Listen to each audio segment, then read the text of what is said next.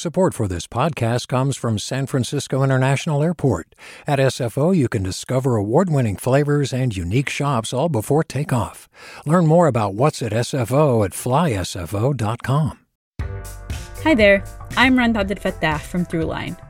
If you're listening to this podcast, you know that KQED produces exceptional storytelling that keeps you informed, inspired, and entertained. Their podcasts cover issues from your neighborhood to the entire country and everything in between. Support this work today. You can help us continue to bring quality podcasts to your ears. Just head to donate.kqed.org slash podcast. That's donate.kqed.org slash podcast. From KQED. I'm so sorry I got to do this to you. But today, we're heading to the DMV. What do you think it'll take to fix this problem? A bulldozer. Why bulldozer? Just plow them all over. Just get rid of all the DMVs, and you don't have to go to them. fix the whole problem. This is how bad the DMV is right now. An agency that we all know can be hell to visit has gotten even worse over the last year. Wait times at DMVs in the Bay Area are up 48%. This week, California state legislators are planning on holding two separate hearings with two different solutions. I'm Devin Katayama. Welcome to the Bay. I wasn't there from start to finish, but I certainly talked to plenty of people who were. Bryan Anderson is a political reporter for the Sacramento Bee. I went on a Thursday afternoon. I arrive, go through the parking lot, and it is jam packed, filled with cars. And if you want a spot, it's all but imaginary. Dozens of people waiting outside in sweltering 98 degree heat. Parking is a nightmare here. And they're waiting outside because the couple hundred spots that are inside are filled to the brink with people who are, are waiting. I got here probably about 11 something. I've been here since 8 o'clock. It's the first time as a reporter where I've had people come up to me to ask to be interviewed. and how long did it take to get your number, just to get the number? Uh, maybe like two hours. So you got here at 8. As I was getting into it, people wanted to come up and, and share their thoughts. It's just been extra hot and, you know, they just got me waiting super long. So I spoke with one person named Tyree Nichols who had been there since around 9:30, 10 a.m. ish. Well, 9:45, and the experience has been a very long wait. Uh, it's been very agonizing and very agitating waiting here. He's a 25-year-old Sacramento resident. And you're here stuck. So that was my experience. It was a really bad one, actually. As of 3:30 p.m., he was still waiting in line. And what were you trying to do here today? I was just trying to get a Calif- the real California ID. That's it. Hmm. And I've been waiting for a little closer to five hours now.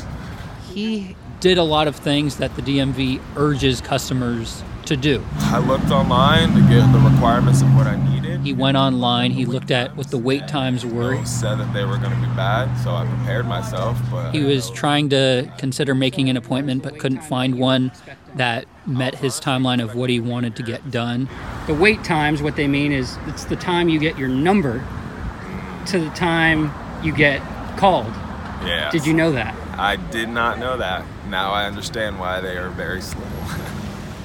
There's this concept on about what a wait time actually is. So he would look online and say there's a an hour and 45 minute wait time so he expected to be in and out within a couple hours but he didn't know that there's a little disclaimer that says a wait time is how much time you spend between getting your ticket and getting seen at a window it doesn't include the time you spend waiting to get your number in the first place well, for anybody out there who has no patience, I honestly think that you will gain your patience here today. Be, feel like you are going to be here for till five o'clock and get ready to camp because that's what this DMV is all about.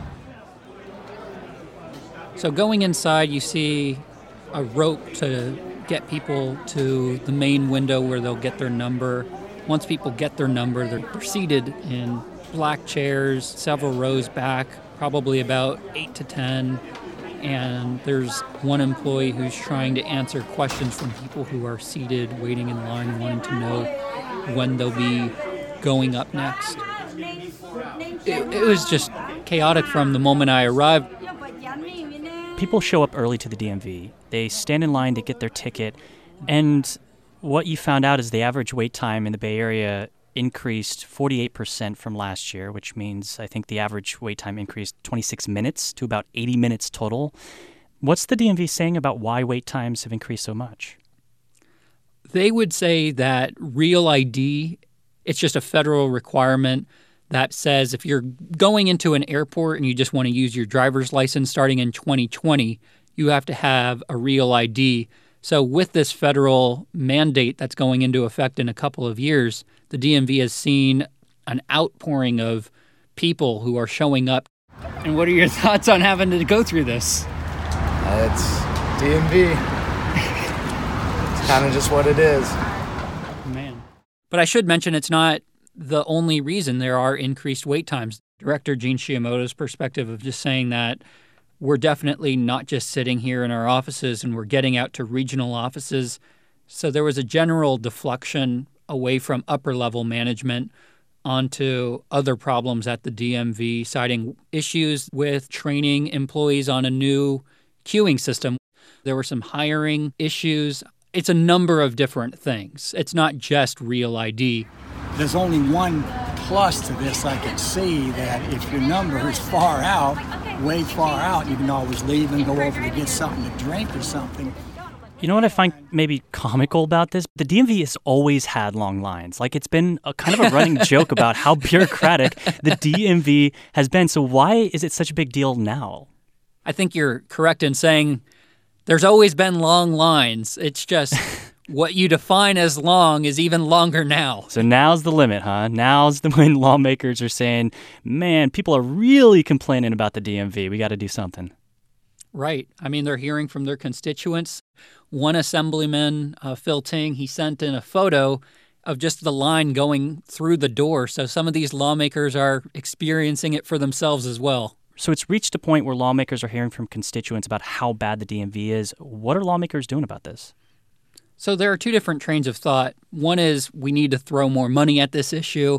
The DMV doesn't have enough employees, they need more money. Another idea is well, the DMV has plenty of money. What the problem is, is with upper level management. So it really depends on which political party you ask. Assemblyman Phil Ting says if this is a resource issue, yes, we should throw more money at the problem. But you have another Republican assemblyman named Jim Patterson who's saying the DMV has enough money. We need an audit to hold upper level management accountable. Bryan, thanks a lot. Appreciate it. Thanks for having me. Appreciate it, Devin. Bryan Anderson is a political reporter for the Sacramento Bee. He also sends out the Capital Alert newsletter. To subscribe and to read his full story, you can check out our episode notes or visit sacbee.com. Also, thanks to the paper for letting us use audio that Bryan recorded while out reporting. So, back in the 1920s, some people thought Oakland could be the great metropolis of the West Coast. On the Bay, we talk a lot about the present, but there's some pretty amazing East Bay history that includes giant planes and hot air balloons, and a story behind one of Oakland's most prominent abandoned buildings. You can find all of that on the podcast East Bay Yesterday. It's a history podcast that's not stuck in the past. Plus, if you subscribe to the show, you'll learn about all the other stuff that host Liam O'Donoghue does besides the podcast, like walking tours. Pretty cool. Subscribe to East Bay Yesterday wherever you get your shows. I'm Devin Katayama. You've been listening to The Bay. Bryan Anderson, audio test here with the Sacramento Bee on KQED The Bay, the one and only spot. Okay. Hi, I'm Sasha Khokha, host of the California Report magazine. Every week, we bring you stories about what connects us in the giant, diverse Golden State. Because what happens in California changes the world. I love this place. We were once seen as like the place to be, California. the land of milk and honey. That's where you go to Sunshine State, but we just have challenges right now. KQED's California Report magazine. New episodes drop every Friday, wherever you get your podcasts. Hey, what's up? I'm Erica Cruz Guevara, the host of The Bay. Donations keep independent journalism alive and healthy, and you support outstanding journalism when you support KQED. So if you haven't yet, check out donate.kqed.org slash podcasts. That's donate.kqed.org slash podcasts with an S.